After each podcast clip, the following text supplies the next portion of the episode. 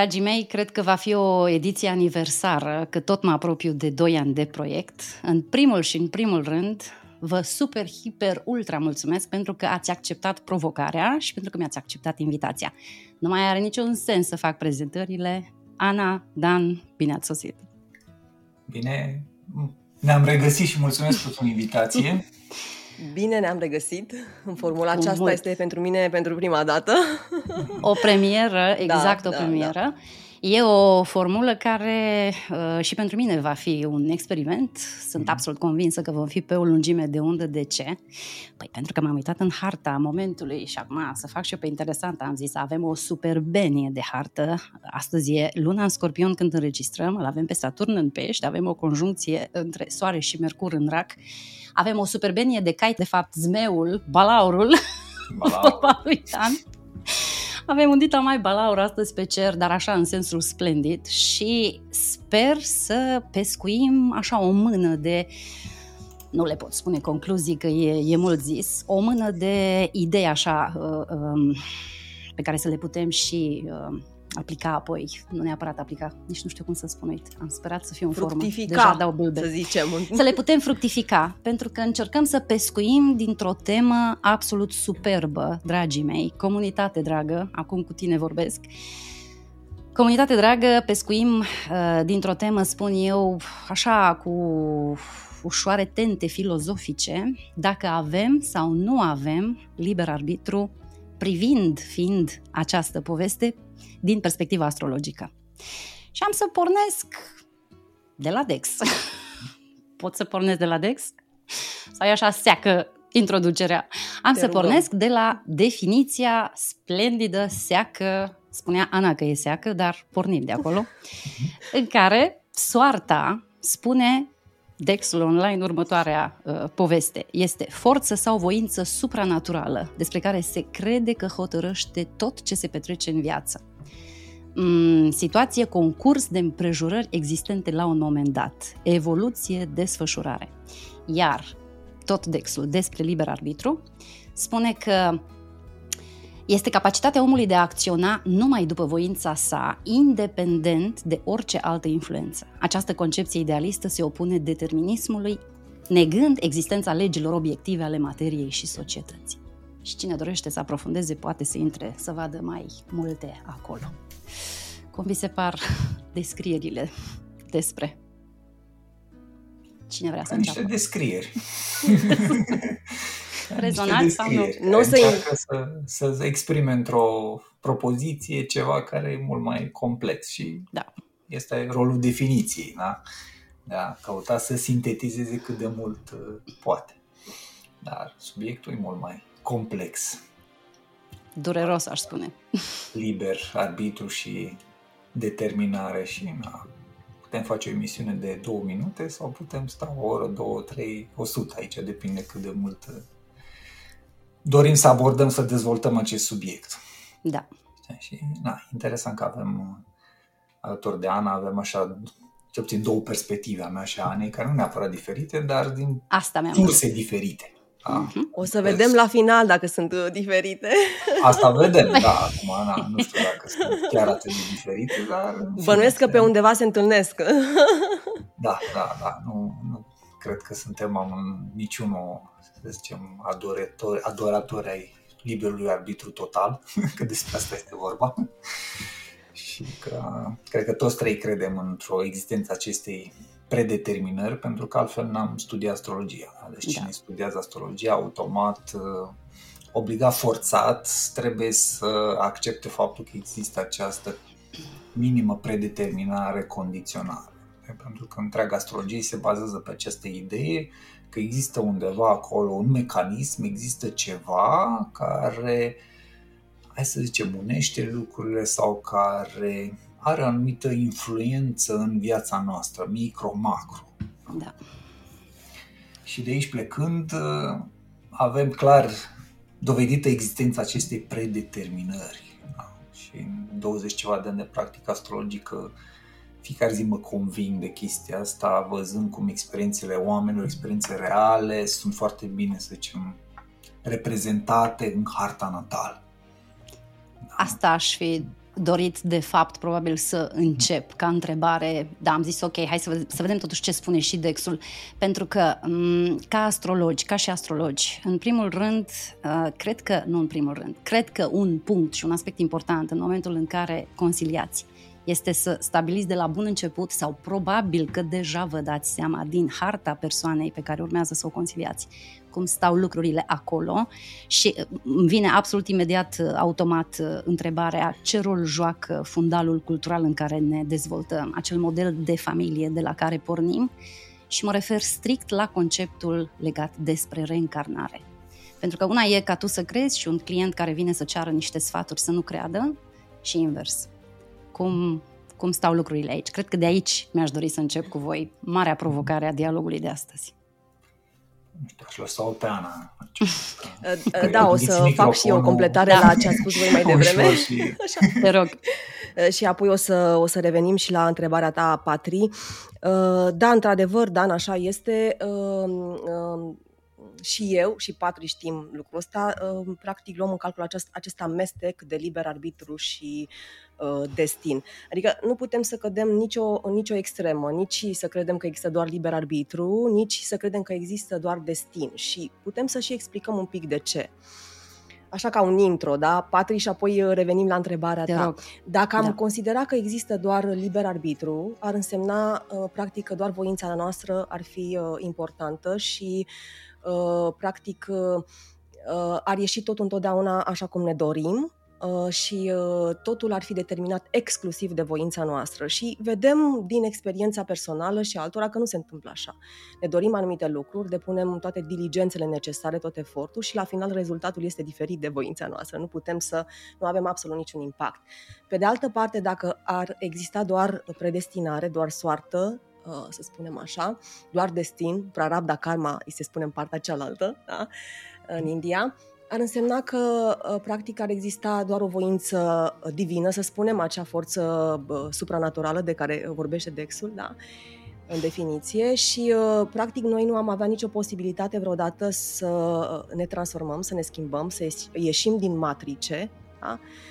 Am fi supuși pur și simplu permanent acelui cerc vicios și niciodată n-am avea această posibilitate de transformare. Și vedem că transformarea există. O vedem pe pielea noastră și o vedem în jurul nostru. Și din moment dat ce reușim să ne transformăm, din efecte putem să deducem prin inferență că acolo există și o posibilitate, dacă nu ne-am dat seama, dacă n-am înțelege, de a alege liber. Da? Deci, din punctul meu de vedere, când vorbim de alegere, da? Sau când vorbim de acțiune, întotdeauna avem doi compuși, da? Și liber arbitru și destin. Și uh, putem mai târziu să detaliem un pic cam care ar fi componentele, să zicem, pentru fiecare da. în parte, da? Chiar te rog. Uh, deci, Patri, uh, tu spuneai... Revenind la povestea cu familia. Da. Cu, deci, cu punctul de la care... care pornim în viață. Și tu... ai vrea să știi dacă, sau ai adresat această întrebare pentru a afla un răspuns legător dacă familia are sau nu un impact sau ce... Da, practic întrebarea mea era ce rol joacă fundalul cultural din care venim, dacă pot să-i spun așa, educația, primii ani de acasă, poveștile la care asistăm, în felul în care ne raportăm de-a lungul vieții mai târziu, indiferent că studiem sau nu studiem astrologie, dar cu siguranță, important fiind parcursul nostru, când spun indiferent că studiem sau nu, poate la un moment dat ajungem în postura în care dorim o consiliere. Și acel model de familie care crede sau nu, sau nu crede în reincarnare. De ce spun reincarnare? Pentru că tu vii de pe o filieră în care ai avut foarte des contact cu acest tip de informații și unde probabil există un alt tip de surse. Pentru că aici lucrurile sunt... e mult debate. Bun, și tu ai vrea să știi, practic, ce înțeleg eu din întrebarea ta, ai vrea să știi, pe de-o parte, dacă are vreo importanță în această chestiune pe care o discutăm, legat de uh-huh. liber arbitru și destin, faptul că noi credem sau nu credem în această uh, lege a cauzalității, karmei, a faptul cauzalității. Că venim, faptul că da, venim da, da. dintr-o familie care ne inoculează niște idei sau dintr-un environment, dintr-o, dintr-un mediu în care copilărim, că poate nu avem toți o familie, familia care da, ți-o formezi.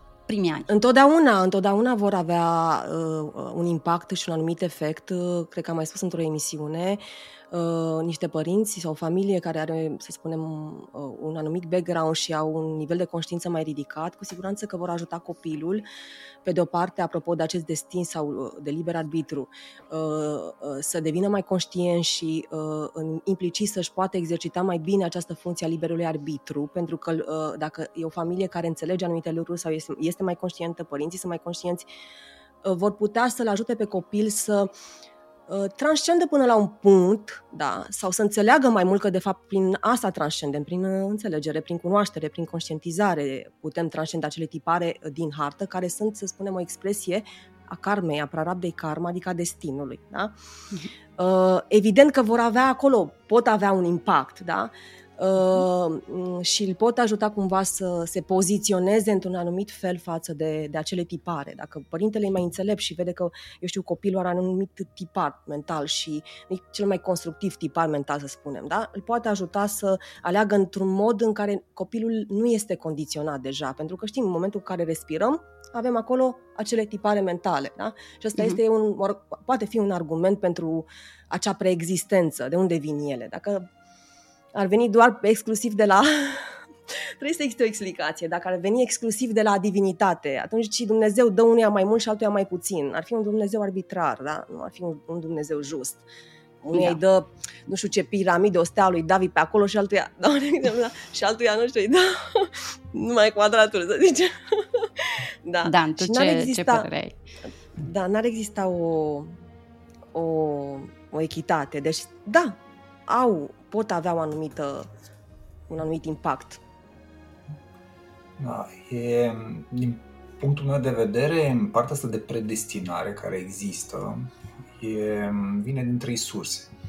Una este ataca ca individ, da, în relație cu sufletul tău, de unde vii și unde trebuie să te duci. Da? A doua este condiționarea de neam, care explică neamul în care te naști, la părinți biologii, cei care non-biologii nu contează, dar mediu, neamul în care trăiești. Și, con- și a treia e condiționarea asta de mediu, practic, de, să zicem, de țară, de popor în care te naști. Și trei factori care cumva creează această identitate. Cine sunt eu? Da?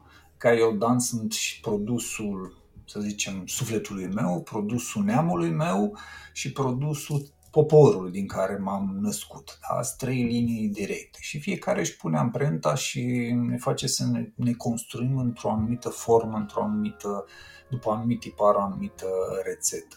Și energia neamului este foarte, foarte importantă, pentru că foarte mult ne luăm de acolo anumite energii, anumite trăsături, adică este primul mediu în care, să zicem, primul set de condiționări necesare pentru evoluția noastră. Da, da. Și aici aș vrea să mai adaug un lucru. Când vorbim de liber arbitru și predestinare, din punctul meu de vedere nu sunt două, să zicem, funcții care sunt opuse, două aspecte care sunt opuse, sunt două aspecte care se completează. Uh-huh. Deci ele nu luptă una împotriva celorlalte, da? Ci pur și simplu ele se completează reciproc. Deci unele văd ca cumva o chestie de ai atâta liber arbitru, atâta predestinare. Toți avem o marjă mare de predestinare, pentru că toți venim de undeva, venim dintr-o mamă, dintr-un tată, venim, ne naștem într-o țară, într-un loc, suntem educați, suntem formați, avem structura noastră inerentă, care dincolo de toată educația asta, toată forma asta, asta e condiționare, să zice, dar nu în sens negativ, da, este da, formatare da. inițială, da? Adică uh-huh. nu vii, să zicem, nu toți suntem la fel când ne naștem, da? Aia e clar. Da? Și pe această predeterminare sau determinare se dezvoltă această capacitate de a ce denumim liber arbitru, de a învăța să iei acele decizii care te ridică deasupra determinării condiționării inițiale. Uh-huh. Pentru că, tehnic vorbind, liber arbitru nu există în sens pur. Da. Da? Pentru că să, tu să iei o decizie liberă vis-a-vis de o situație, nu poți să fii implicat în situația respectivă. Ca urmare, eu nu pot să iau o decizie absolut liberă vis-a-vis de mine atât timp cât sunt implicat în propria poveste. Uh-huh. Da? Eu poate pot să iau pentru tine, să zicem, o decizie, o perspectivă mult mai liberă, pentru că nu, pot, nu sunt implicat în povestea ta. Și atunci, da, liber arbitru, observator de afară. Dar altfel nu există ideea asta de liber arbitru absolut, pentru că nu ai cum. Viața noastră este o viață pur subiectivă. Mi-este absolut imposibil să nu trec automat la următoarea întrebare apropo de cantitatea de liber arbitru. Atunci, logic ar fi să întreb câtă cantitate, cât liber arbitru avem. Și care cât a primit la polonic. Ajungem, ajungem știi, la, la hartă și la ceea da, ce e. se spune deseori că, păi, cât te susține harta? Hai un pic să, haideți să ne scufundăm un pic aici, în elementele dintr-o hartă și în ceea ce înseamnă, într-o traducere simplistă, așa, utopic vorbind, cât liber arbitru avem. Aici, pe scurt și pe Mola și pe Ana să, să completeze, e, e, nu există o formulă, nu există o rețetă. Fiecare vine, să zicem, nu neapărat cu o cantitate, ci să zicem, sunt unii oameni vin cu o parte de, cu o hartă mai dificilă, care generează foarte multe condiționări și restricții. Mm-hmm. Da, în viața lor pot fi restricții de natură fizică, psihică, emoțională, de altă natură, financiară, nu contează. Sunt restricții și automat te condiționează pe un anumit parcurs. Da? Alții vin cu mai multe restricții. Ce trebuie să reținem este că această, acest liber arbitru, cum îl denumim noi, practic reprezintă capacitatea noastră de a învăța să ne ridicăm deasupra celor constrângeri, restricții și să evoluăm, că asta practic evoluție, să ieși din acel stadiu de, să zicem, nativ, așa cum da. e, și să devii, hai să zicem, în ghilimele, mai bun, da? Să mergi pe... Conștient pe... de tine. Da. Și harta indică, să zicem, sunt hărți în care vezi că elementul ăsta de, de condiționare este mult mai, mai puternic și că omul, persoana respectivă este foarte greu, de exemplu, să fie mai obiectivă. Este mm-hmm. foarte, foarte subiectivă, da? Și prinsă în acele povești. Sunt hărți care, persoane care automat din naștere au această, să zicem, capacitate de a fi mai obiectivi. Dar nu e neapărat o formulă sau e o chestie care nici măcar nu poți să o determini. Da? E pur și simplu o, o evaluare. O invit pe Ana. Da. Știi, până acum suntem așa extrem de cuminți. Până acum că sunt, încă, da, da, încă mă adaptez la energie. Chiar și ce a spus mai devreme, că practic suntem produsul a trei elemente, A D N, obiectivul sau perspectiva, sau să spunem deziderat al sufletului și impactul sau familia sau neamul și așa mai departe. Da, sunt și să știi că și eu sunt... merg pe aceeași, pe aceeași idee, numai că, de pildă, având și formarea din partea cealaltă, noi includem toate lucrurile astea pe care le-ai enumerat tu, Dan, în, inclusiv ce tip de familie, ce impact are familia, ce experiențe trăim prin intermediul familiei respective, le includem pe toate în, acea, în acel cod karmic mm.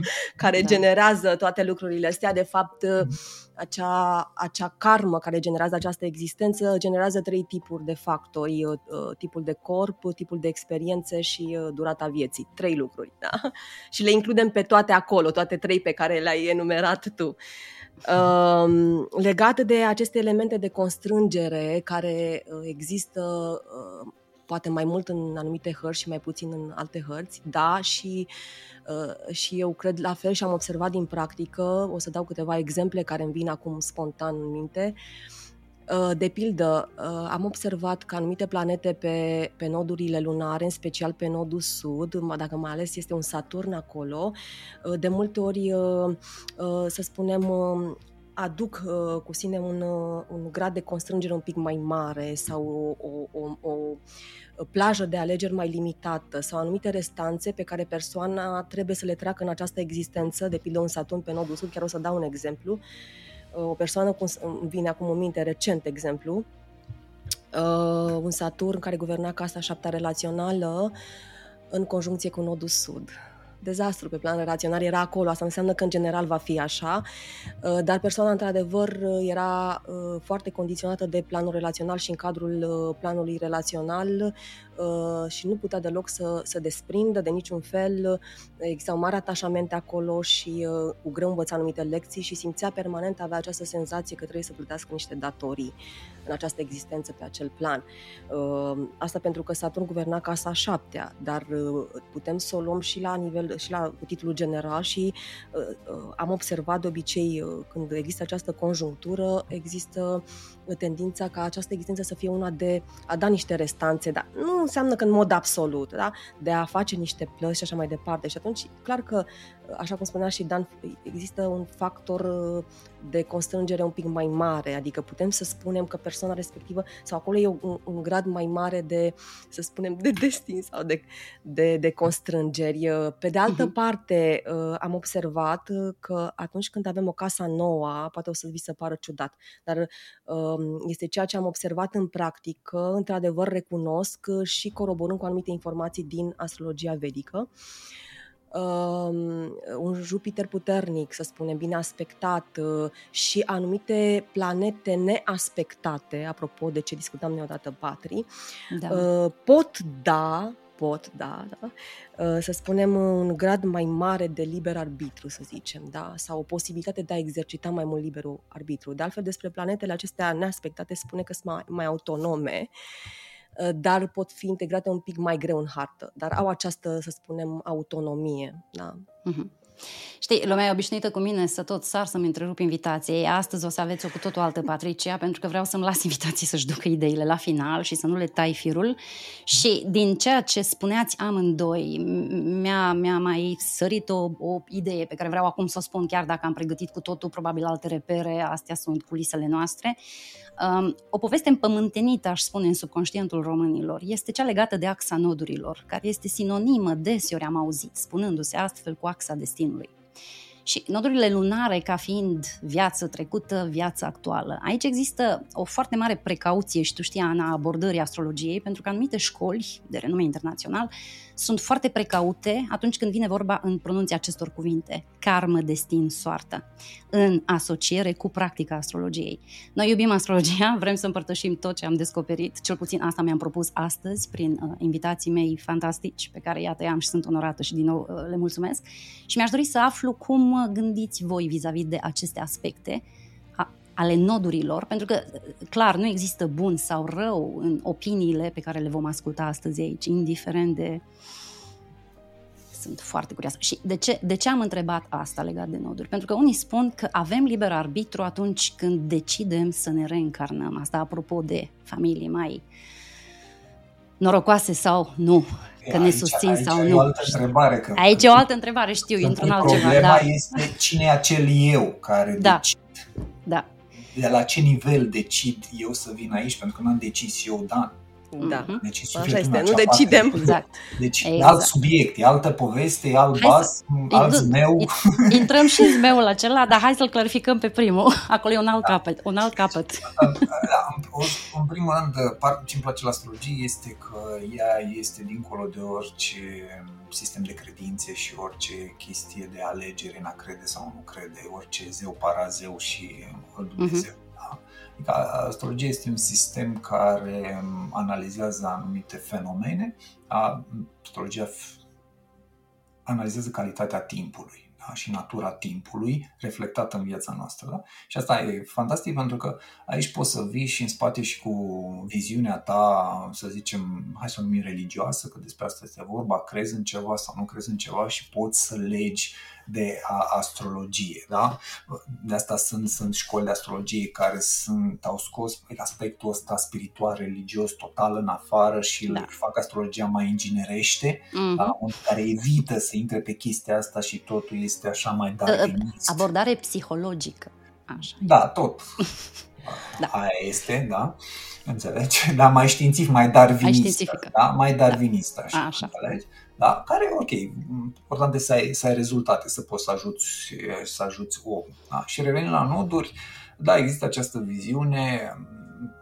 Eu am o viziune puțin diferită și tot am mai discutat. Viziunea clasică e că nodul sud reprezintă trecutul, nodul nord spre ce te îndrepți și unde trebuie să ajungi. Da? Uh-huh. Viziunea mea e puțin diferită pentru că, da, nodul sud reprezintă cumva, nu trecutul, ci reprezintă scopul tău aici.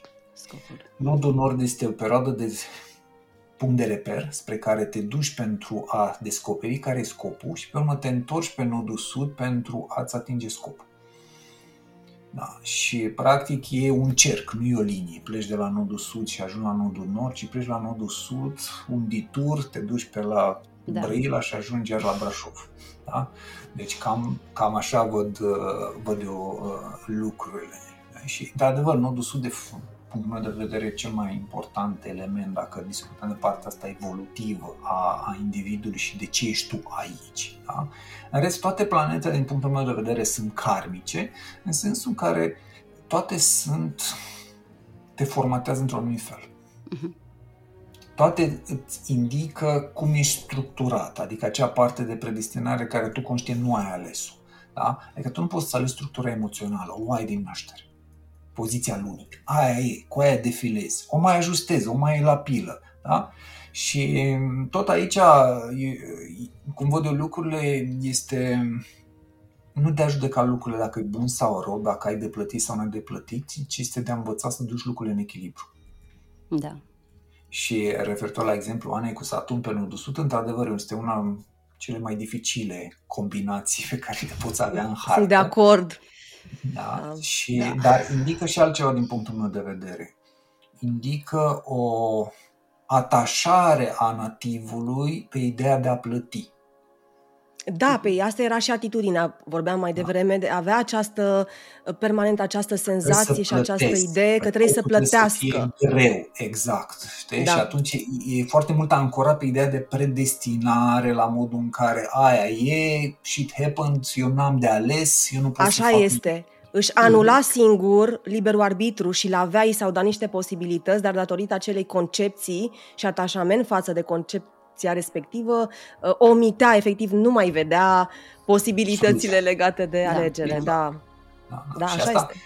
Da, ca și concluzie, așa din perspectiva mea, este că sunt lucruri care trebuie să le plătim în viața asta, dar în realitate ține de noi să încetăm plata. Mm-hmm. Ține de noi să încetezi plata, adică să dezvolți acel comportament, acea atitudine, să faci ceva pentru a înceta acea plată. Dacă o iei doar faptul că trebuie în mod constant să plătești, vei plăti în mod constant toată viața. Da. Dar dacă sapi puțin și vezi, ok, de unde vine această idee? Pentru că, în esență, dezechilibru de ce apare? Apare dezechilibru datorită unei situații în viață și vorbim de viața asta, da? Uh-huh. Sentimentul de vinovăție, da? Care stă la baza tuturor căcaturilor din viața noastră, da? Este că trăiești o situație pe care nu ți-o poți explica, și deseori, pentru că nu ți-o poți explica, crezi că ai făcut ceva greșit. Și de aici, crezând că ai făcut ceva greșit, simți că trebuie să fii pedepsit și să plătești. Când de fapt aia a fost o situație care pur și simplu s-a întâmplat, dar nu neapărat ai fost vinovat. Dar pentru că noi, ca să mergem mai departe, avem nevoie de o concluzie. Și concluzia poate să fie, da, sunt vinovat, ok, pot să merg mai departe, nu, nu sunt vinovat. Cum avem și sistemul de justiție. Sistemul de justiție spune, vinovat sau nu vinovat? Îți dă două ipostaze. Da? Îmi place felul în care simplifici așa pe înțelesul da. absolut. Dar sistemul legal și spune, dom'le, nu ești vinovat, nici nevinovat, te-ai nimerit de-am boule acolo. Da? Adică când spui că ești nevinovat, înseamnă că ai fost parte din ceva. Da? Înseamnă că ai fost judecat. Mhm. Da? Când spui omul ăla este nevinovat, înseamnă că el a fost judecat. Da? Înțelegi? Deci există și chestia asta în care, domnule, ai fost, dar nu ai fost parte, ai fost, s-a întâmplat. Accident. Da? Dar da. Gândiți-vă că când pică un avion, poți zici că toți au murit trei sute de oameni, vai, toți aveau o mamă lor de karma, au murit. Poți fi și accidental. Titanicul, Doamne iartă-mă că tot e un subiect acum pe da. toate... Da. Chestia. Adică, apropo de karma, eu văd că există și un aspect conjunctural. Eu numesc karma de conjunctură. Ce înseamnă asta? Înseamnă, înseamnă că e un test al puterii personale. Este ca și cum nu trebuie să ți se întâmple ceva, dar ca să nu se întâmple chestia, ca să eviți chestia aia, tu ar fi trebuit să fii la nivelul ăla de putere și înțelegere. Mm-hmm. Da? Să zicem, la data de, tu dacă ai nivelul ăla de putere, înțelegere, apare o situație pe care o poți evita. Dar dacă tu în acel moment ești sub acel nivel de putere personală, ți s-a întâmplat. Da, iarăși mi-amintesc de Pluton, care mi-a traversat mijlocul cerului, dar nu mai intru în detalii. Asta apropo de decizii în momente cheie. Ana, tu cum uh, vezi da, povestea uh, cu nodurile, cu uh, exact, sinonimă cu axa destinului? O să revin și la noduri. Acum vreau să spun ceva legat de ce a spus Dan. Sunt uh, perfect de acord. Tu vorbești de putere, e vorba de înțelegere până la urmă. Adică, da. exact, de înțelegere. În momentul în care tu înțelegi, de, de fapt se naște acea... Uh, posibilitate de a alege altfel decât ești condiționat. Exact. Dăm un exemplu și din hartă, da? Să spunem. Ai un Marte, chiar îl menționasem mai devreme, de una zi, bine, acum tot Martele ăsta în Fecioară, nu știu. Un Marte în Fecioară, da? Și spuneam că poate există o tendință de a, de a vrea să fie totul perfect înainte să începe acțiunea, înainte să o duci la bun sfârșit. Am observat lucrul ăsta de foarte multe ori. Eu l-am în Fecioară mm-hmm. și de multe ori aveam nevoie să fie totul efectiv perfect și era acea teamă de a începe pentru că nu era totul perfect deja mm-hmm. uh, și asta poate sabota cumva acțiunea. În momentul în care tu înțelegi, cum spuneai și tu, Dan, devii mai conștient și te pui pe poziție de putere, de fapt, prin acea conștientizare, da? Mm-hmm. În momentul respectiv tu poți să alegi altfel decât acel conținut, să spunem, predestinat, da, mm-hmm. da, dobândit al lui Marte în Fecioară. Da? Poți să alegi să spui, ok, poți să te inspiri de la Pești, că de fapt ne completăm cumva cu ce vine zodia opusă în care se află planeta respectivă, da? Dacă nu avem una, o altă înțelegere, da? Și o avem pe cea din hartă. Uh, să ne abandonăm puțin în voința divină, începem cu ce avem și vedem pe parcurs ce iese și ne detașăm de rezultate, mă gândesc. Da. Mm-hmm. Interesantă perspectiva ta legată de noduri. Ai spus că nodul sud reprezintă scopul și nodul nord reprezintă probabil un, un instrument în, în sensul ăsta, nu? Calea. Da, mm-hmm. eu, eu, un instrument pentru tine. E un intermediar din care e un ești din da, povestea pe, ta, da. Ești din povestea ta temporar pentru a-ți da seama care e povestea ta de fapt. Și te întorci da. la nodul sud cumva. Da, dar e interesant, acum dacă mă gândesc că totuși cumva nodul sud, la un moment dat cred că am spus și eu, nodul sud trebuie cumva uh, integrat, dar ținând cont și de nodul nord și de câmpul de experiență pe care îl redă cumva nodul nord. La un moment dat cred că am spus, cred că este același lucru, cumva, uh-huh. cel puțin ca, ca până la un o, punct. Până la un punct. Da, o, o paralelă cum e cu nodurile astea, e ca și cum tu toată viața te-ai uitat la seriale de comedie. Te-ai dat atât de mult la seriale de comedie încât nu mai știi ce înseamnă comedie. Și ai nevoie să te uiți la puține seriale tragice, să zicem, te uiți puțin horror, ca pe urmă să îți redefinești ideea de comedie. Da. Pentru că da, poți să ajungi da, da, atât da. de plat pe serialul ăla de comedie încât să nu mai fie comedie pentru tine. Devine da, o realitate. Da, da, da, da, nu mai poți compara. Și atunci trebuie să ieși, nodul nord te scoate din serialul de comedie, îți bagă în horror sau pornache sau altceva, te uiți și până zici, aha, stai că ce mă uitam în comedie, stai că mă uitam prost, acum înțeleg eu ce mă uitam da, și de comedie. De fapt, prin nodul nord vii cumva și dai totuși altă perspectivă și nodului sud. Exact, exact. Da. E punctul deci... de complementar. Da. Dar trebuie să revii la nodul sud pe urmă. Da, revii la canalul de comedie. De fapt, eu am spus altceva. E interesant, trebuie să revii la nodul sud. Eu am spus altceva, de fapt. Nici nu e nevoie neapărat de o revenire, pentru că niciodată nu renunți la nodul sud. Ar fi bine să nu putem niciodată ah. să le avem permanent și dacă nu renunți, nu revii. Știi ce vreau să zic?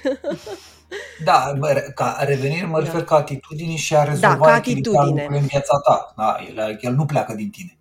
Da, nu pleacă niciodată, de fapt. Da, da, da e așa ca abordare.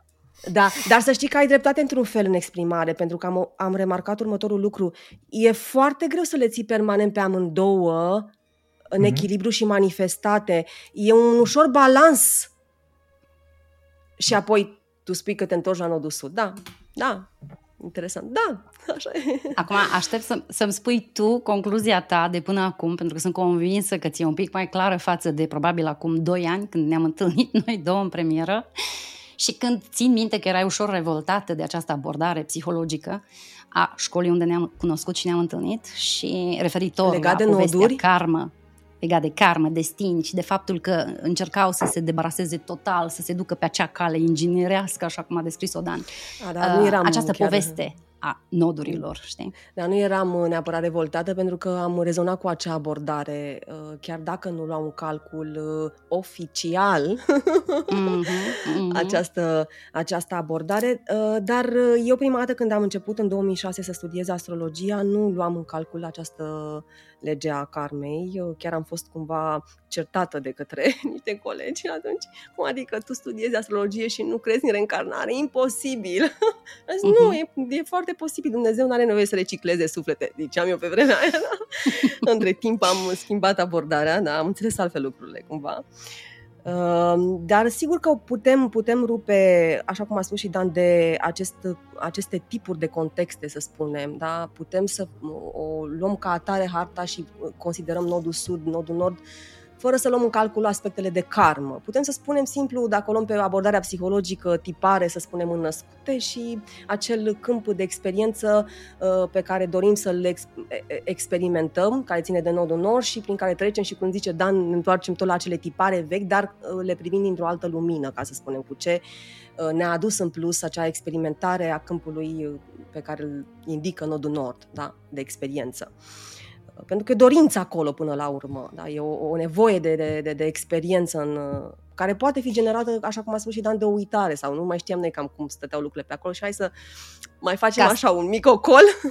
Ca să fiu eu mai concret, da. cumva, așa schimb, cumva ar fi nodul sud, că e zona de confort, unde suntem acasă și care vine natural ca manifestare, dar e puțin cumva stagnant acel teritoriu, suntem cumva puțin blocați acolo și nu, să nu, pornim în, în nodul câștigarea sud. Nodului nord ca punct în care urmează să câștigăm experiență și să îmbrățișăm experiențe noi unde nu avem experiență, mai mult ca un proces, și să le folosim într-un dans. Să nu neapărat. Nodul sud este locul în care noi avem tendința de a o da de gard.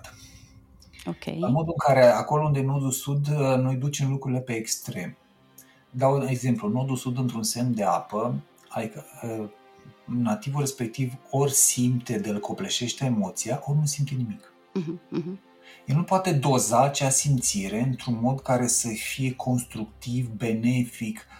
E ok, el ori așa, ori mori, poți să mori lângă el și nu simte nimic. Dar el nu poate controla când și se duce pe extreme, ca și cum ascult muzică ori pe volum maxim, ori pe mute. Da? Ai închis, da? Nodul nord este practic ieșirea din acest tipar și îți dă chestia de distanță, de obiectivitate, încât să-ți dai seama, bă, stai că acolo eu o dau de gard tot timpul. Eu cu chestia aia tot timpul mă duc pe extrem. Și de acolo încep Dacă să poți să ieși. Dacă poți să te duci și să privești. Clar, aici e, acolo e.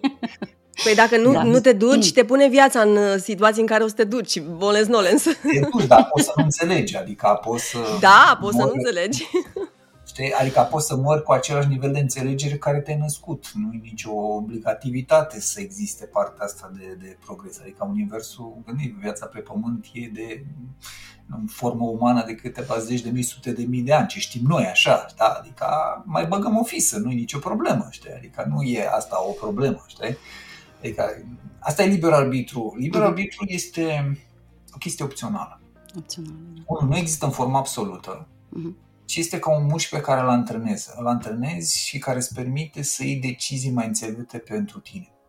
Nu neapărat te va face mai frumos, mai deștept, mai bogat, dar te va ajuta să mergi pe drumul tău. Practic asta îți permite liber arbitru. Să simți că ești pe drumul tău în viața ta, că ești acolo unde trebuie.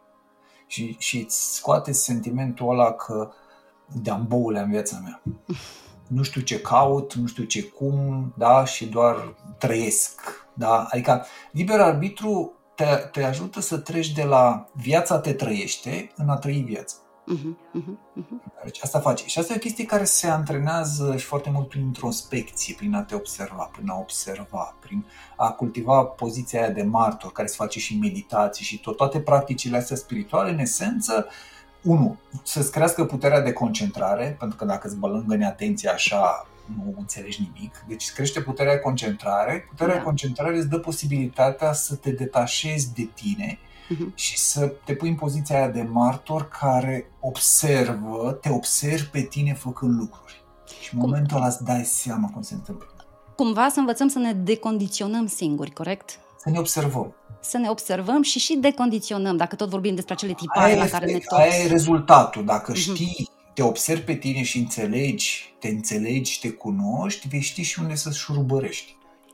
Deci, teoretic, conform celor spuse de tine, în fiecare moment, dacă ne propunem și suntem capabili, putem să spargem, nu, acele tipare și să rupem da, da, o condiționare a soartei. Da, nu? Dar trebuie să mai da. reținem ceva. Dacă acea condiționare tu ai trei patruzeci de ani, nu se rezolvă într-o sesiune de terapie sau într-o Clar. discuție cu un astrolog de o oră sau într-un retreat de un weekend. Clar. Da? Poți doar începe procesul de transformare, dar tu dacă treizeci patruzeci de ani ai trăit în acel mod... Structura ființei tale este foarte mult obișnuită, condiționată pe acel mod de a fi și privește schimbarea ca pe ceva foarte periculos. Mm-hmm. Și atunci ai nevoie de un timp. Nu ai nevoie de alți patruzeci de ani, dar ai nevoie de cel puțin un an, doi, ca să poți să transformi ceva, da? Foarte multă... Chiar și mai mult. Că, dacă ai, da, și mai mult, dar zic cel puțin fundamental să te pui pe noua direcție. Adică nu e suficient da. să înțelegi care ți-e problema. Trebuie să aduni suficientă putere personală și să lucrezi pentru a te pune pe noua direcție. Mm-hmm. Adică nu e suficient să vezi că palma asta e așa. Îți ia foarte mult timp să o direcționezi. Da. Să, să te pui pe altă traiectorie. Și asta, de asta cea mai, una dintre cele mai puternice forțe în lumea asta e forța blândeții, puterea blândeții.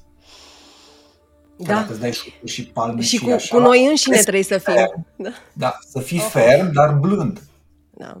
N-am cum să nu devin asta... implicată și emoțional în dialog, știi? Acum îmi fac procese aici pe conștiință, ascultându-vă apropo de forța blândeții, știi? Da. Apropo de, de chestiunea asta. Da. Cu blândețea uh, și cu, legată de tehnicile astea pe care le abordezi ca să lucrezi cu tine și prin care obții o putere de centrare mai mare sau, cum spunem, o puritate mentală mai mare. Că, de fapt, puritate mentală înseamnă focus mental, capacitatea de a te centra, a centra mintea. În uh, sanscrită există o expresie, un cuvânt, șane, șane. Cum aplici uh, constrângerea sau cum aplici acele tehnici care, până la urmă, implică o anumită forță, o anumită constrângere, autoconstrângere, da? Încet, încet, da? Cu blândețe, șane, șane. Exact, exact. Cătinel, da. Cătinel. Cătinel. Mă, mă, gândeam acum, mă gândeam acum dacă trecem la capul celălalt al balaurului, pentru că spuneai când declanșasem întrebarea și eu sunt rămasă cu peschița mea fixată acum. Uh, și anume faptul că înainte de a veni aici avem, se presupune, există teorii, acel liber arbitru, dar vorba ta, cine este acel schimbă subiectul, se ceva schimbă povestea, care, da, e... se schimbă complet, deci nu mai intrăm acolo, absolut. Am vrut doar să încheiem, să fie rotund, pură, adică acolo, acolo filozofăm. E... Ana, ești de acord sau tu ai alte surse de informare și alte uh, puncte de reper aici? Da, sunt, sunt pe aceeași lungime de undă. Acum mă gândeam și la altceva, apropo de asta, că până la urmă destinul, chiar și acele condiționări cu care noi venim, sunt niște rezultate, efecte ale acțiunilor noastre din trecut. Dacă mm. mergem așa, putem să ajungem la o concluzie că, până la urmă, tot, tot creația noastră este, da? Nu putem să stabilim într-adevăr un moment de început și pentru asta poate că ar fi greu să concluzionăm că există doar liber arbitru. Pentru că și acele, dacă ne gândim, acelea sunt niște efecte pe care, uh, care efectele acțiunilor noastre din alte vieți, să spunem, da? Și atunci, uh-huh. practic, putem ajunge și la concluzia că există doar liber arbitru și că, de fapt, destinul este doar ceea ce noi am creat prin ignoranță și prin lipsă de, de, de cunoaștere, da? Pentru că nu am înțeles și am acționat într-un anumit fel și așa mai departe și am generat anumite ac- consecințe. Pe de altă parte, oricum, ideea asta de liber arbitru și destin intră în discuție numai când vorbim despre alegere, ceea ce este cazul multora și majorității, da? Alegere, acțiune, da? În momentul în care... numai când alegi se pune, poate pune problema dacă este ceva predestinat, dacă, este, dacă am libertatea să aleg și așa mai departe, dacă nu am libertatea să aleg. Pentru că dacă nu vorbim de alegere, și când nu vorbim de alegere, poate o să mă întrebați, când am ajuns la înțelegerea completă, să-i spunem așa, atunci nu mai punem, nu mai... nu se mai pune problema de alegere. Am vrut un pic să aduc și varianta asta care este cea, să spunem, ultimă, da? Ideală, zicea așa, în, în discuție. În momentul în care ajungem la completa înțelegere sau așa a zis, sau cunoaștere de sine sau iluminare, să spunem, nu se mai pune, ieșim din sfera alegerii, unde doar acolo putem să vorbim de liber arbitru și destin, sau destin, da. Ascultându-te, mi-a, mi-a venit uh, uh, o amintire, practic, dintr-o discuție la care asistasem în urmă cu ceva timp, legat de uh, uh, acest concept al timpului, unde o persoană spusese, dintr-o altă țară, dintr-o altă cultură, faptul că în, în Europa noi suntem obișnuiți, bun, pornea discuția de la cultura aborigenilor din America de Sud, care cred că timpul este circular, iar noi aici, în cultura vest-europeană, spunem că timpul este liniar. Și tot în această idee a uh, sorții și a liberului arbitru, cum, cum vedeți voi această poveste? Pentru că povestea la care am asistat, ca să închei uh, uh, legătura cu acest concept al timpului, era faptul că Um, indigenii de acolo spun că timpul fiind circular, de fapt noi mergem înapoi la același eveniment și accesăm straturi tot mai adânci, iar astrologia funcționează cumva cam pe același principiu. Și dacă ne creștem această conștiință de sine, putem să accesăm probabil o mai mare cantitate, cam tot în jurul aceleiași școli ne învârtim, dar sunt curioasă cum vedeți voi povestea aceasta. Eu vreau doar să spun un singur lucru și las pe Dan apoi și apoi vin eu cu... Tu ai zis, ai menționat două variante, vin și eu cu a treia și spun din perspectiva vedantină sau hindusă, timpul nici nu există. Exact.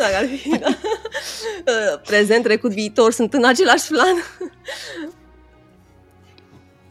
Da, timpul, dacă ne uităm în fizica modernă, s-a scos de mult ecuația timpului din variabila timpului din, din ecuație, da? Mai ales la, la zona asta de, de, să zicem, fizică subatomică s-a scos. Există doar spații, energii care se manifestă și de aici derivă toată noțiunea asta de timp, pentru că Einstein a dovedit relativitatea lucrurilor și a timpului și că practic fiecare are un timp al lui personal, al lui, da. Există da. Un timp agreat, da, care e ora cât șase fără zece la mine, la tine e cinci fără zece, adică e o relativitate a timpului, la undeva e noapte, undeva e dimineață, da? Deci ideea asta de a crea o noțiune strict abstractă a timpului, ea nu există și în fizică se, se, se cunoaște, nu sunt expert, dar spărbărim tot felul materiale pe chestia asta, înțeles foarte clar că timpul este în funcție de observator.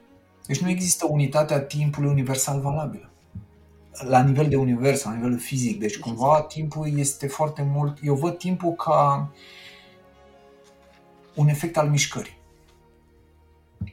Deci la noi, uitați, ziua este dată de rotația Pământului în jurul proprii axi, da? Anul e dat de rotația Pământului în jurul pro, uh, Soarelui, da? Uh-huh. Astea sunt cele două unități de timp pe care astrologia, cu care astrologia lucrează, ziua și anul. Este o convenție. Exact, dar este o convenție fizică a sistemului în care noi funcționăm. Într-un alt sistem, chiar solar, timpul, da, ziua pe Marte diferă, anul pe Marte da. diferă, da? Deci doar aici. Da? Deci timpul nu este o chestie, să zicem, bătută în cuie la modul în care modul în care trăim noi este un mod de a trăi liniar, în sensul în care nu avem, nu putem trăi simultan două alegeri. Da.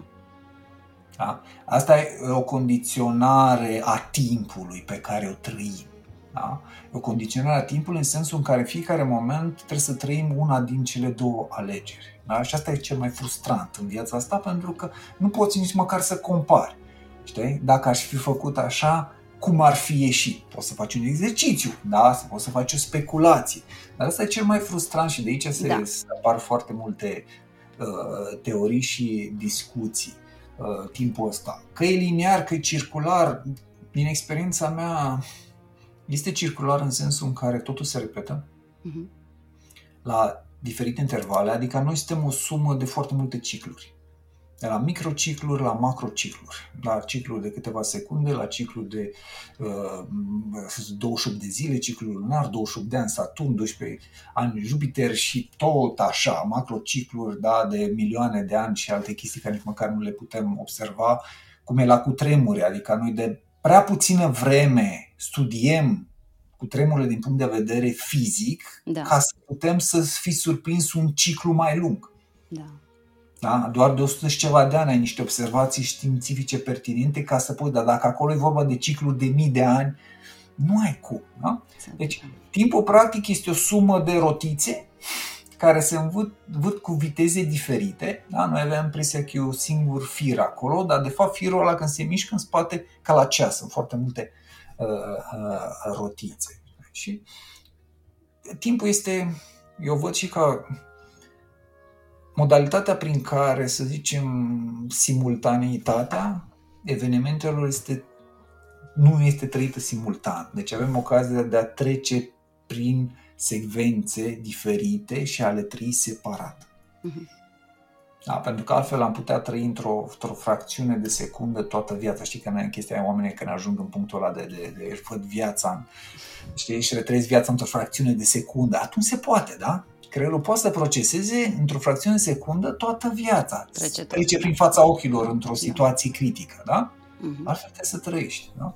Deci, nu știu dacă am oferit un răspuns foarte clar, doar că timpul este ceva care ne condiționează și asta este rezultatul mișcării care se întâmplă și karma, cum e definită, este tot o mișcare, este o mișcare, o idee de ciclicitate, da? Uh-huh, uh-huh. Bumerangul care îl arunci și care se întoarce, da? Despre asta este vorba, da? Pentru că fără mișcare nu ar exista timp, nu ar exista lumea așa cum o știm. Nu știu dacă nu spun întrebarea. Asta e, e viziunea mea asupra timpului. E foarte clar ce ai descris, sunt convinsă că și comunității. Da. Există într-adevăr trei tipuri de limitări. Este cea legată de obiecte, cauzalitate, cea legată de timp și de spațiu. Da? Atâta vreme cât practic percepem fragmentat și suntem la un nivel de înțelegere, să spunem, în care avem tendința să ne identificăm cu diverse aspecte limitate, să fragmentăm realitatea, întotdeauna acest element timp, dacă vrei, va intra acolo și va condiționa, cum spune și Dan, eu, da? E, practic condiționează, este ceva ce limitează alături de spațiu și alături de cauzalitate. Da? Uh, și atâta vreme cât, cât avem această, să spunem, percepție fragmentată sau atâta vreme, hai să reformulăm, atâta vreme cât nu înțelegem, cât nu suntem, reacționăm sau acționăm de la nivelul condiționărilor fără să le înțelegem și așa mai departe, că acum trebuie să legăm un pic de, de, de subiectul nostru, de tematica noastră. Uh-huh. Va fi în discuție perpetuăm același, să spunem, același tipar, aceeași karmă, același destin, aceeași forță, așa zis, implacabilă, să spunem. Dar pe măsură ce încercăm să înțelegem mai mult, să facem acel, acea introspecție de care vorbea și Dan, pentru că introspecția este un instrument prin, valoros, important, sine qua non, prin care putem să ne cunoaștem pe noi înșine, da? Este esențial, nu putem fără introspecție, da? Absolut. Și ajungem la un nivel de conștientizare mai mare, cu atât se naște, așa cum spunea și Dan, acel, acea capacitate de a alege și de a ne construi singur, să spunem, viața, da? Existența. Uh-huh, uh-huh. Ascultându-vă, l-am legat un pic, nu? Clar, doream acum să intru chiar așa mai tare într-o zonă poate mai simplistă, dar hai să tragem așa oala pe tranzite. Hai să, hai să intrăm un pic pe această poveste, v-aș propune, pentru că există următoarea teorie. Se, se vine aici cu o hartă natală care îți imprimă o energie primară. Tu vii aici, concret, cu niște povești.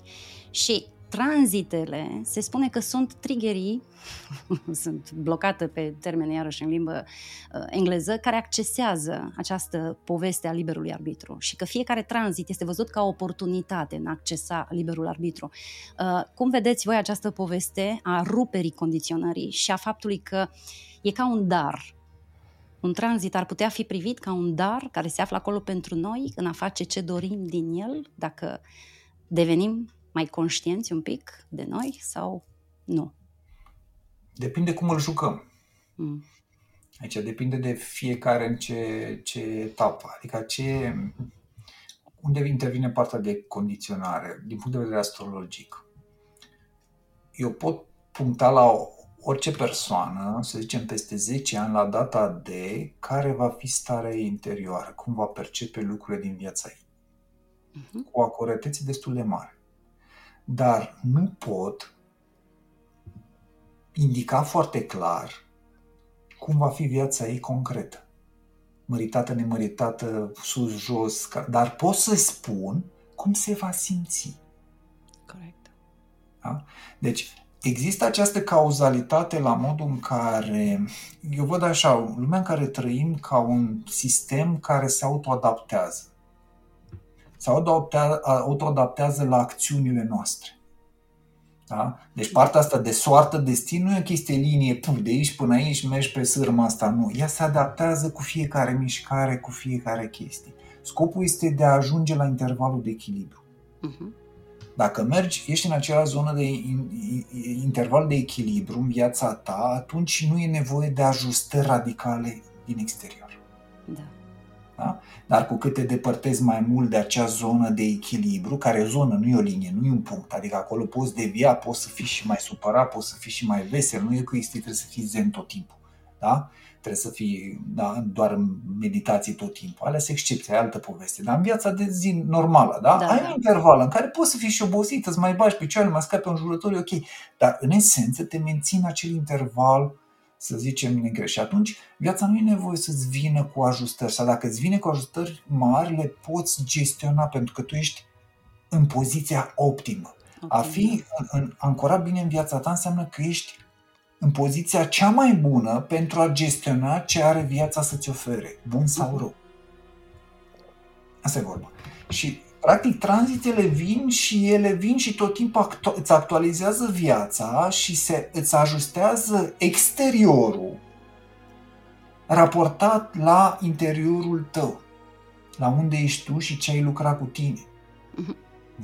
Și un tranzit care aparent poate să fie foarte, foarte dur, dacă, să zicem, tu, să zicem, ai, n-ai fi în zona de interval, de echilibru și ai fi sub, acel tranzit poate să fie foarte dur, pentru că el vine ca o chestie corectivă. Îl dă un șut în fund ca tu da. să revii aici.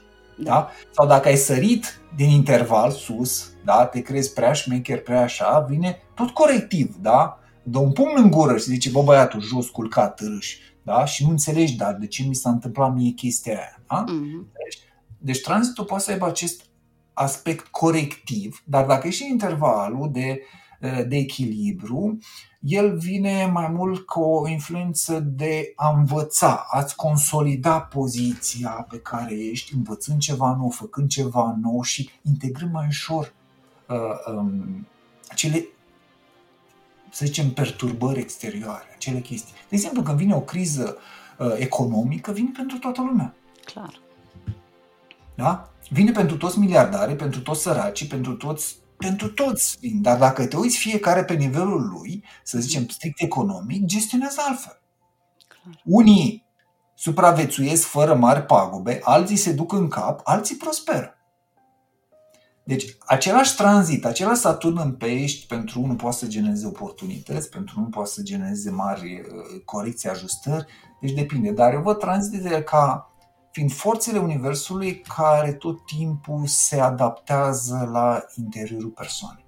Mm-hmm. Și creează acele condiții prin care tu să revii pe traiectoria ta și pe punctul ăla de, de, de echilibru. Ana, tu tot, tot, să tot notezi, spun, îți tot da, notezi acolo, nu știu ce ai tot scris, că mă uitam, erai foarte concentrată, am zis. Nu, o să spun același lucru, poate cu alte cuvinte și o să... Ia-i de acord cu tine. Undeva. Eu, asta era și... Eu speram aici la mea. O discuție așa da, în contradicție. Ideea mea este aceea și sucul. Pentru că ta, de ce tranzitele nu vin să impacteze substanțial, în mod substanțial, să spunem... ceea ce uh, există. Ele creează un context mai mult, da? Un context anume care uh, nu, nu modifică, să spunem, uh, sau nu ne fac pe noi să devenim, ne pot face, dar nu singure, asta este ideea. Nu pentru că vine tranzitul ăla, să spunem, vine Jupiter, gata, tu o să te iluminezi sau o să devii super înțelept. Nu! Ele vin, creează un context, să spunem, poate mai favorabil sau mai puțin favorabil, dar și această categorisire sau clasificare în favorabil, mai puțin favorabil, rău, bun, este tot în, în funcție de percepția noastră pe care o avem la momentul tranzitului, percepție care este... dată și ea la rândul ei de nivelul nostru de înțelegere. Dar cum zicea Dan, că dacă nu suntem chiar în punctul ăla de echilibru și suntem, mm. oscilăm foarte mult, avem o marjă mare da. de oscilație, da. sigur că acel tranzit o să fie mai bulversant dacă e unul al lui Saturn, să spunem, și așa mai departe. Am dat un exemplu. Ele, într-adevăr, vin, ele nu modifică, nu aduc ceva de substanță neapărat. Nu vin și spun, a, gata, tu acum te iluminezi, tu acum uh, uh, nu știu ce mai pățești. Dar ele pur și simplu vin și creează o anumită, un anumit context, da? Uh, uh-huh. Nu creează singure prin ele însele, să spunem, un rezultat, da? Ci creează doar acea, acea conjunctură care te poate sau nu favoriza. Acum depinde, da? Pentru că iarăși depinde de tot de Bine, nivelul de înțelegere fi... până la urmă și de percepția pe care o ai în momentul respectiv, da?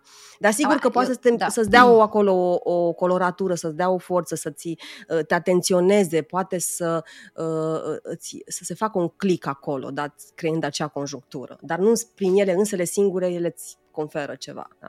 Anume. O O altă idee asupra căreia am dorit să mă opresc, deși aș fi foarte tentată să vă cer niște exemple, deși nu am pregătit uh, hărția, o țin dintr-un deși, într-un deși. Unii spun că nu prea avem liber arbitru, pentru că al nostru comportament este atât de previzibil, atât de repetitiv. Nu avem un background ca pregătire psihologică, dar voi aveți foarte multă experiență în practica astrologiei. Deși psihologii spun că liberul arbitru este o iluzie, un rezultat al educației, al condiționării, al mass-mediei, et cetera, et cetera. Era o altă idee pe care am dorit să o ridic la plasă și să vă întreb ce părere aveți. Dar mai avea niciun rost. Nu, este, vezi, și această idee că iau dreptate dacă privești doar din paradigma lor, din perspectiva lor, uh-huh. care exclud, adică paradigma include faptul că viața noastră se rezumă din momentul în care ne-am născut și până murim, atât. Uh-huh. Și suntem ființe biologice, că pe această structură biologică sunt niște procese mentale care se derulează ca strica rezultat a experiențelor anterioare, da? Adică dacă privești din perspectiva asta strica mașină biologică, nu există liber arbitru. Uh-huh. Da? Dar dacă iei în considerare faptul că poate suntem mai mult decât o mașină biologică, atunci se rafinează ideea asta de liber arbitru. I-am zis, în termen absolut nu există. Da, da, da. Termen pur, absolut o sută la sută. Da? Ci pur și simplu liber arbitru este capacitatea de a face mai bine cu ceea ce ai. E ca și cum în fiecare dimineață când te trezești să-ți faci micul dejun, ai două ouă, puțin unt și niște brânză. Dar de fie, fiecare dimineață tu te perfecționezi și faci un mic dejun mai bun, mai copios, mai hrănitor cu aceleași ingrediente. Asta e liber arbitru. Poți să rămâi la același fierb ouăle, băga mea și picioarele în fiecare dimineață mănânc ouă fierte, toată viața. Și urăști ouăle fierte. Apropo de, rep- da. de comportamentul repetitiv. Da. Da, da, da. Sau poți să zici, ok, hai să progresăm, hai să ne jucăm, hai să experimentăm, hai să facem. Da? Mm-hmm. Și atunci îți dezvolți liber. Nu te, nu-ți spune nimeni, Dane, nu mai fierbe ouăle. Da. Nu. Ai libertatea asta, dar ai de fapt o chestie repetitivă. Liber arbitru este să îmbunătățești atunci când nu-ți cere nimic. nimic. Mm. Când nu te obligă circumstanțele exterioare să faci ceva, atunci este o decizie, să zicem, a liberului arbitru. Da? Și aici mă refer, nu, te, o, uh, nu sunt circumstanțe exterioare și nici nu te mănâncă în cur pe tine să faci ceva, că e altceva, da? E o circumstanță interioară care te, te mănâncă. Da? Eu zic, nu există niciun factor care să... E chestia aia care la un moment dat simți, bă, vreau să mă apuc să învăț japonez. Da. Nu știu de ce, nu mă ajută la nimeni, nu am pe nimeni, nu mi-a zis nimeni, dar așa am visat și vreau să învăț japonez. Și te-a pur și simplu. Aia este un act, să zicem, al liberului arbitrului, că nu există nicio constrângere, o nevoie, o ceva în mod real. Mai târziu vei înțelege de ce a trebuit să înveți japonez. Da. Ana? Mai târziu vei învăța, da? Am spus târziu. Ca, am spus ca... deja, dacă nu ar exista liber arbitru, nu am putea să ne transformăm și dacă nu ar exista da. liber arbitru, mă întreb de fapt care ar fi scopul terapiei psihologice până la urmă. De ce s-ar mai duce oamenii acolo? Scopul terapie, nu, scopul terapiei este de a optimiza mașinăria biologică. Da. A, da, doar cea biologică, da, da, da, pentru că da. includ toate, da, da până la urmă a ajuns o psihologie fără psihe. De-ați procesele mentale, da, astfel încât să fie o mașină mai fericită. Funcțională. Mai funcțională, înțelegi? Da, bine, că acum psihologia a, a căpătat și a început să meargă un pic în alte zone și să... Duce, ok, da, nu, da. Trebuie să înțelegem și psihologia, astrologia sunt instrumente, sunt căi. Încearcă să analizeze viața asta, omul ăsta cu toate atâtea necunoscute dintr-o anumită perspectivă. Nu există una mai bună sau mai rea, uh-huh. înțelegi? Sunt perspective diferite. De? Mă, mă bucur enorm că trăim în timpul actual, pentru că, ascultându-vă, mi-am amintit de, de uh, Spinoza, celebrul Spinoza, care în secolul șaptesprezece vorbea despre felul cum se desfășoară nivelul de conștiință în una dintre lucrările sale și el spunea că putem să ieșim deasupra uh, limitelor sorții și a fost excomunicat din... Uh, din da, și Jung a fost parte, considerat mistic, că se duce mult spre misticism, da. apropo de psihologie. Da, da, da. da. Da, acum trăim în niște vremuri în care poți să aberezi cu grație și ok. Aberăm cu grație, da. da cumva polul opus. Da? Așa, nu, înainte nu, te-ar dau pe ru, cum aveai o altă părere, acum dacă ești normal, Deci azi pe rug, știi? Nu mi-aș dori să rămână comunitatea cu exact concluzia aceasta de final. Eu vreau și să vă întreb cum, cum credeți că mai continuăm, curgem, avem deja aproape o oră și puțin.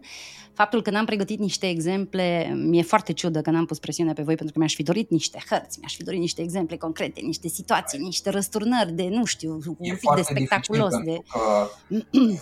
În primul rând, acolo când discuți, de exemplu, când e o hartă și vorbești de partea asta de liber arbitru, o chestie foarte intimă, da, foarte subiectivă, care dacă o tratezi, încerci să o tratezi mai obiectiv, ratezi sau poți să faci doar speculații. Da. E o chestie, deci când vorbești cu cineva, partea asta de liber arbitru, de alegere, o chestie foarte intimă, de resorturi interioare și doar de a face așa o analiză detașată se pierde, adică de asta nici nu am... Eu n-am insistat foarte mult pe exemple pe, pe zona asta, că nu ai, știi, și nici nu poți să cuantifici exact liber arbitru sau nu. E foarte greu de cuantificat pentru un exemplu, știi? Da, da, dau un exemplu. Da. Exemplu, când te căsătorești, adică, dau un exemplu. Divorțul este un act mai mare al liberului arbitru decât căsătoria. Ia uite. Da? Când te-ai căsătorit, de obicei, e o condiționare mult mai mare. E o nevoie în spate, e o iubire, o dorință, e o ceva. Da? Mm. Ești mult mai condiționat, te-ai dus, mai ales dacă ești mai tânăr, te duci rachetă. Mm-hmm. Da? Divorțul în sine este un act al voinței, da? Și conține mai mult liber arbitru decât căsătoria. De ce? Pentru că căsătoria nu ai cu ce să o compari. Foarte clar. Eu, uh-huh. să zicem, mai ales prima, da? Uh-huh. E o primă experiență, da? Dar divorțul vine ca un efect, da? Ca un efect karmic al căsătoriei, un început, și poți să evaluezi experiența ta de om însurat, da? Uh-huh. Uh-huh. Și de asta divorțul e, poate, dintr-o anumită perspectivă, nu general valabil, este un act al voinței, act mai apropiat de liber arbitru, că acolo chiar alegi, când te căsătorești, când te îndrăgostești, prea alegi. Corect. Da, Dan, dar poate alegi în virtutea unei repulsii. Știi cum e? Atracția și repulsia vin împreună. Atracția generată căsătoria, repulsia divorțul. Nu, tot e o condiționare. E o condiționare de da. Că tu iei de bărbat un om pe care nu-l cunoști. Pe care nu-l cunoști. Chiar dacă ai stat doi ani cu el, nu-l cunoști. Dar după ce mai stai încă doi ani, trei ani, ajuns să-l cunoști, zici, bă, nu mai place de moaca ta. Da? Acolo, păi și eu... nu mai place și acolo e repulsie, e o condiționare, nu mai e liber arbitru. Nu, comparativ cu căsătoria, ești mai conștient de decizia ta, se apropie, deci partea asta de liber arbitru este mai mare, pentru că alegi conștient ce vrei să faci. Da. Ceea ce vreau da. Eu să spun este că uneori alegem, uh-huh. da, alegem potrivit unei atracții sau dorințe, alteori alegem potrivit unei repulsii. Ele vin împreună, da. De pildă când sunt explicate în India, sunt împreună întotdeauna atracția, repulsia sau respingerea. De asta m-am dus mai departe și am zis căsătoria, atracția, divorțul, respingerea, repulsia, care sunt trecute la același nivel de condiționare și forma A, afirmativă, e, e, pozitivă mult... și cea negativă. Da, de mult iubirea e și o chestie de, de aoleu, pe mine m-a bătut mama, a, și pe tine te-a bătut mama, ce mișto, împreună avem aceeași dramă, împreună, aceeași suferință. Da, da de, de obicei ori. Se întâmplă așa, se întâlnesc două răni. Da, vai, și tu ai suferi, vai, și eu am suferi, vai, și tu ai pățit, vai, da, ce bine, vai, ce, hai că împreună, știi? Că... Îți găsești linia comună, da. Păi nu că acum, da. Apropo de divorț și de ce ai spus, știi, Doamne, ferbat în lemn, știi, la mine trece îndată Uranus peste Venus și mă gândeam acum, știi, astrologie, cum mă poziționez, știi? Depinde pe ce fond te prinde și pe, nu? În funcție de ce decizi să alegi. Ce etapă, nu înseamnă un comand de orice asta, poți să duci pe o altă direcție, poți să folosești pe tranziție, poți să folosești ca energie, ca vibe, că ele creează un context și atunci tu Clar. Poți să spui, ok, în contextul ăsta aș vrea să merg pe direcția aia. Îți reinventezi, îți resudezi poveștile da. De iubire, apropo, da, da, da. Da, și Venus nu e neapărat iubirea, poate fi într-o perspectivă, știi? Uh-huh. Ca idei. Dar ideea asta cu liber arbitru este, liber arbitru nu este ce faci, ce trăiești, ci cum trăiești. Și cum trăiești. Pentru că sunt foarte multe lucruri în viața noastră care nu sunt în controlul nostru ca evenimente viitoare. Uh-huh. Dacă eu am în, pe parcursul vieții mele să dea trenul peste mine la un moment dat, că e experiență necesară prin care trebuie să trec, că poate să fie experiență necesară prin care trebuie să trec, cum se întâmplă în majoritatea dramelor. Îți pierzi un copil, îți pierzi un părinte, îți pierzi pe cineva iubit, sunt chestii care logic nu au explicații, mâna uh-huh. destinului. Sunt experiențe necesare prin care tu trebuie să treci și care nu depind de tine. Da? Nu depind, nu poți să schimbi asta, dar ce poți să schimbi este cum treci prin ele. Și asta este puterea personală. Mm-hmm. Lucrând, poți trece fără să stai venele pe urmă, să te duci la fund. Da. Da? Asta e diferența. Da? Și eu, ca astrolog, nu, nu, nu înseamnă că, că știu viața mea cum se va desfășura, nu știu când o să mor, nu știu cum o să mor. Pot să știu că dacă voi ajunge la vârsta de optzeci de ani, cum mă voi simți în acel moment, aia pot să știu, da? Dacă ajung acolo, dar nu știu neapărat dacă ajung și în ce context. Sunt aici, sunt în Himalaya, sunt pe Titan, mă duc da, să văd Titanicul sau unde sunt, da? Înțelegi? Dar uh-huh. liber arbitru este cum îți trăiești viața, nu ce trăiești în viața ta. Uh-huh. Ce trăiești de obicei este foarte mult condiționat. Adică e partea precondiționată karmică, e livrată, instrumentele, utilajele. Știi cum e? Tu trebuie să faci creioane, faci creioane. Aia ți s-a dat să faci creioane, dar e alegerea ta să faci creioane mai bune. Da, da, da, da. Sau îți baci picioarele și faci creioane de la dracu să nu meargă. Când, când spusesem despre hărți, că mi-ar fi plăcut niște exemple, mă refeream în special la uh, ideea faptului că um, o hartă natală vine imprimată cu o energie primară, cu ea vii aici și aceea te condiționează și în sensul acesta aș fi vrut, poate, așa știi, în adâncul meu, să văd niște povești din experiența voastră vis-a-vis de hărți care chiar... Adică da, nu te susțin, punct. Îți dau da. exemplu la mine, da? Deci am o soră geamăn astrologic, da? Am mai discutat. Deci e o persoană, o femeie, care e născută în același moment ca și mine, an, lună, zi și oră. Deci noi avem nouăzeci și nouă virgulă nouă la sută hărți identici, da? E o mică variație acolo, foarte mică. Viețile noastre sunt foarte diferite, reacționând diferit la tranzite.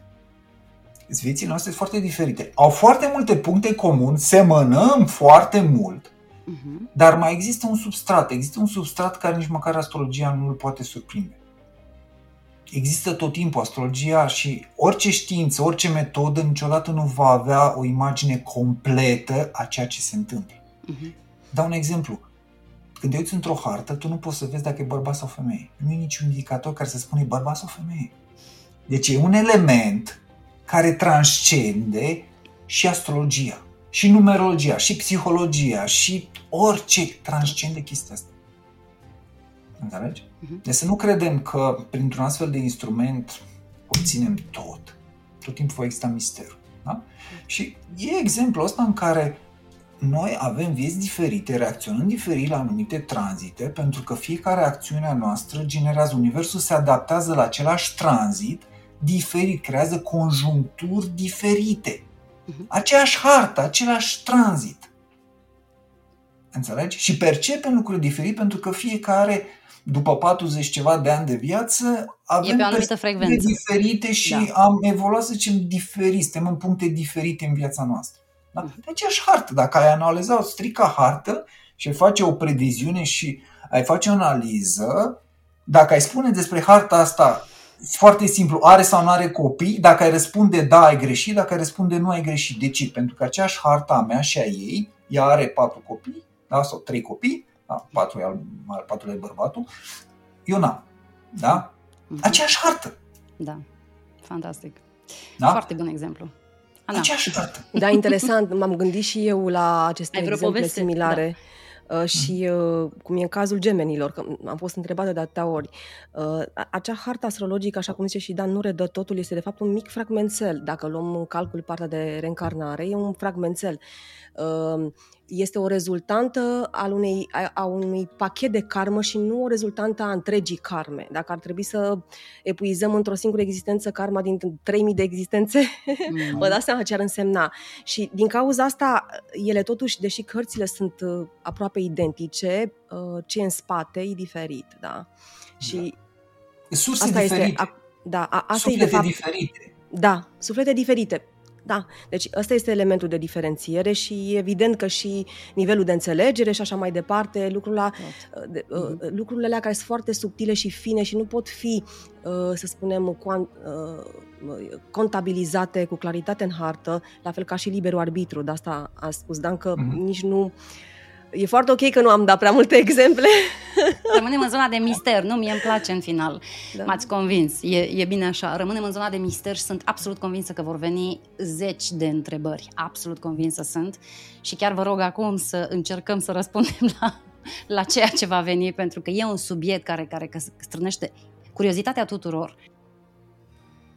Ce credeți că ar trebui să punem așa ca o cireașă la tort, așa, ca o încheiere a acestei întâlniri. Le urăm vacanță plăcută. Da. Enjoy, să karma, se bucure. Karma nu pleacă, universul nu se mișcă, nu dispare, dar ce ai de rezolvat oricum va trebui să rezolvi, așa că bucură-te de vacanță, bucură-te de moment, că destinul într-un nu pleacă, mod conștient. A mea s-a terminat vacanța, deci cei care ne ascultă. Așa. Da.